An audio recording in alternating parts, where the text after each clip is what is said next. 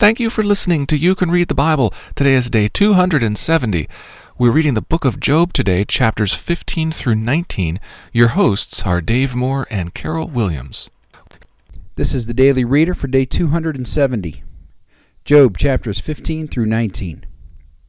Have mercy on me. Have mercy on me, O you my friends, for the hand of God has touched me. Why do you, like God, pursue me? Why are you not satisfied with my flesh? Oh, that my words were written! Oh, that they were inscribed in a book! Oh, that with an iron pen and lead they were engraved in the rock forever! For I know that my Redeemer lives, and at the last he will stand upon the earth. Job 19, 21 to 25. This lament of Job's comes at the end of today's reading, after a second round of comfort from Eliphaz and Bildad.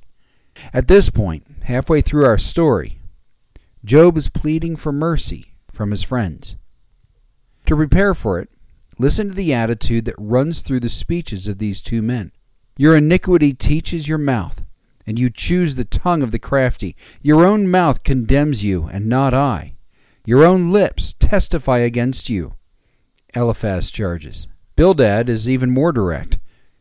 Why are we counted as cattle? Why are we stupid in your sight?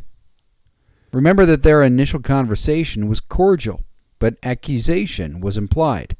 They believed that Job must have sinned, because in their eyes, suffering was the result of iniquity. Job rejected this, but, of course, only he knows whether he should repent, and this rejection of his friend's wisdom draws a personal rebuke. I've asked you before to place yourself in Job's position. Today, I invite you to sit in the seat of Eliphaz, Bildad, and Zophar. Put the first chapter out of your mind. In other words, allow yourself as much knowledge as they have, and imagine what you would say to Job. With these blinders on, how would you attempt to encourage and exhort him? Does Job's view of God align with what you've seen of him? Is he speaking righteously, or will you charge him, as Eliphaz does, with windy knowledge and unprofitable talk. Our verse for this week is James 4 7. Submit yourselves therefore to God. Resist the devil, and he will flee from you. Job 15 through 19. Now let's read it. Job chapter 15. Eliphaz the Temanite answered and said, Should a wise man answer with windy knowledge, fill his belly with the east wind? Should he argue in unprofitable talk, or in words with which he can do no good, you are doing away with the fear of God and hindering meditation before God. For your iniquity teaches your mouth, and you choose the tongue of the crafty. Your own mouth condemns you, and not I. Your own lips testify against you.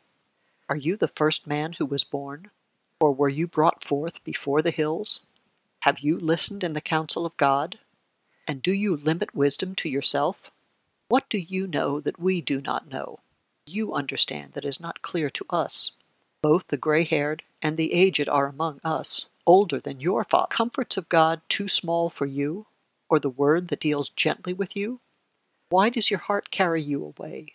Why do your eyes flash that you turn your spirit against God and bring such words out of your mouth? What is man that he can be pure? Or he who is born of woman that he can be righteous? Behold, God puts no trust in his holy ones, and the heavens are not pure in his sight. How much less one who is abominable and corrupt, a man who drinks injustice like water? I will show you, hear me, and what I have seen I will declare. What wise men have told without hiding it from their fathers, to whom alone the land was given, and no stranger passed among them. The wicked man writhes in pain all his days, through all the years that are laid up for the ruthless. Dreadful sounds are in his ears. In prosperity the destroyer will come upon him. He does not believe he will return out of darkness, and he is marked for the sword. He wanders abroad for bread, saying, Where is it? He knows that a day of darkness is ready at his hand. Distress and anguish terrify him. They prevail against him like a king ready for battle, because he has stretched out his hand against God and defies the Almighty running stubbornly against him with a thickly bossed shield, because he has covered his face with his fat and gathered fat upon his waist, and has lived in desolate cities, in houses that none should inhabit, which were ready to become heaps of ruins. He will not be rich, and his wealth will not endure, nor will his possessions spread over the earth. He will not depart from darkness, flame will dry up his shoots, and by the breath of his mouth he will depart. Let him not trust in emptiness, deceiving himself, for emptiness will be his payment, paid in full before his time, and his branch will not be green. He will shake off his unripe grape like the vine, and cast off his blossom like the olive tree. Company of the godless is barren, and fire consumes the tents of bribery. They conceive trouble and give birth to evil, and their womb prepares deceit. Job chapter 16. Then Job answered and said, I have heard many such miserable comforters are you all. Shall windy words have an end? Or what provokes you that you answer? I also could speak as you do if you were in my place.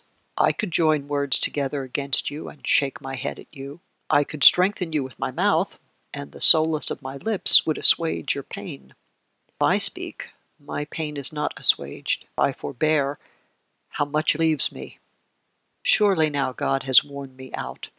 He has made desolate all my company, and he has shriveled me up, which is a witness against me, and my leanness has risen up against me, testifies to my face.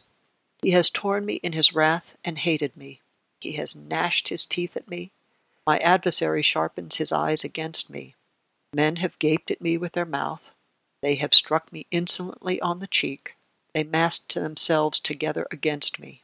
God gives me up to the ungodly and casts me into the hands of the wicked. I was at ease, and he broke me apart. He seized me by the neck and dashed me to pieces. He set me up as his target. His archers surround me. He slashes open my kidneys and does not spare. He pours out my gall on the ground. He breaks me with breach upon breach. He runs upon me like a warrior. I have sewn sackcloth upon my skin, and have laid my strength dust. Face is red with weeping, and on my eyelids is deep darkness. Although there is no violence in my hand, prayer is pure. O earth, cover not my blood, and let my cry find no resting place. Even now, Behold, my witness is in heaven, and he who testifies for me is on high.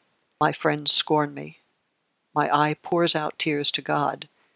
He would argue the case of a man with God as a son of man does with his neighbor. For when a few years have come, I shall go the way from which I shall not return. Job chapter 17. My spirit is broken. My days are extinct. Graveyard is ready for me. Surely there are mockers about me, and my eye dwells on their provocation. Lay down a pledge for me with you. Who is there who will put up security for me? Since you have closed their hearts to understanding, therefore you will not let triumph. He who informs against his friends to get a share of their property, the eyes of his children will fail. He has made me a byword of the peoples, and I am one for whom men spit. My eye has grown dim from vexation, and all my members are like a shadow. Upright are appalled at this, and the innocent stirs himself up against the godless. Yet righteous holds to his way, and he who has clean hands grows stronger and stronger. You, come on again, all of you, I shall not find a wise man among you. My days are past, my plans are broken off, desires of my heart. They make night into day, the light, they say, is near to the darkness. I hope for Sheol as my house. If I make my bed in darkness, if I say to the pit, You are my father, and to the worm, My mother or my sister, where then is my hope? Who will see my hope? Will it go down to the bars of Sheol? Shall we descend together into the dust? Job chapter 8. Then Bildad the Shuhite answered and said, How long will you hunt for words? Consider and then we will speak. Why are we counted as cattle? Why are we stupid in your sight? You who tear yourself in your anger, shall the earth be forsaken for you, or the rock be removed out of its place? Indeed, the light of the wicked is put out, and the flame of his fire does not shine. The light is dark in his tent, and his lamp above him is put out. His strong steps are shortened, and his own schemes throw him down. For he is cast into a net by his own feet, and he walks on its mesh trap seizes him by the heel, a snare lays hold of him, a rope is hidden for him in the ground, a trap for him in the path. Terrors frighten him on every side and chase him at his heels. His strength is famished, and calamity is ready for his stumbling, consumes the parts of his skin. Firstborn of death consumes his limbs. He is torn from the tent in which he trusted and is brought to the king of terrors. In his tent dwells that which is none of his. Sulphur is scattered over his habitation. His roots dry up beneath, and his branches wither above. His memory perishes from the earth, and he has no name in the street. He is thrust from light into darkness and driven out of the world. He has no posterity or progeny among his people, and no survivor he used to live. They of the West are appalled at his day, and horror seizes them of the East. Surely such are the dwellings of the unrighteous. Such is the place of him who knows not God. Job chapter 19. Then Job answered and said, How long will you torment me and break me in pieces with words? These ten times you have cast reproach upon me. Are you not ashamed to wrong me? And even if it be true that I have erred, my error remains with myself. If indeed you magnify yourselves against me and make my disgrace an argument against me, know then that God has put me in the wrong and closed his net about me. Behold, I cry out, Violence! But I am not answered. Call for help, but there is no justice. He has walled up my way so that I cannot pass, and he has set darkness upon my paths. He has stripped from me my glory and taken the crown from my head. He breaks me down on every side, and I am gone. And my hope has he pulled up like a tree. He has kindled his wrath against me, and counts me as his adversary. His troops come on together. They have cast up their siege ramp against me, and encamp around my tent. He has put my brothers far from me, and those who knew me are wholly estranged from me. My relatives have failed me. My close friends have forgotten me. Guests in my house and my maidservants count me as a stranger. I have become a foreigner in their eyes. I call to my servant, but he gives me no answer. I must plead with him with my mouth for mercy. My breath is strange to my wife, and I am a stench to the children of my own mother. Even young children despise me. When I rise, they talk against me. All my intimate friends abhor me, and those whom I loved have turned against me. My bones stick to my skin and to my flesh, and I have escaped by the skin of my teeth. Have mercy on me.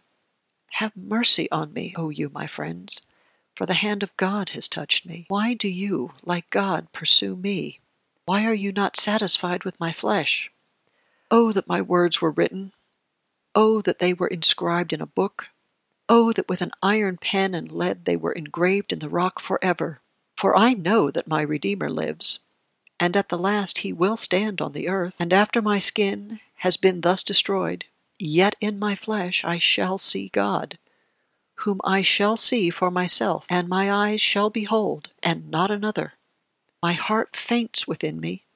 If you say, How we will pursue him, and the root of the matter is found in him, be afraid of the sword.